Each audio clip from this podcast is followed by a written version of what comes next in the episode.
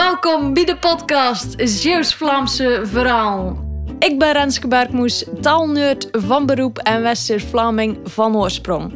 In deze podcast neem ik je mee in het dialect van Zeeuws-Vlaanderen. Waar zegt u precies? Inderdaad, ja. Het zuidelijkste stukje van Zeeland, waarvan iedereen denkt dat het bij België hoort.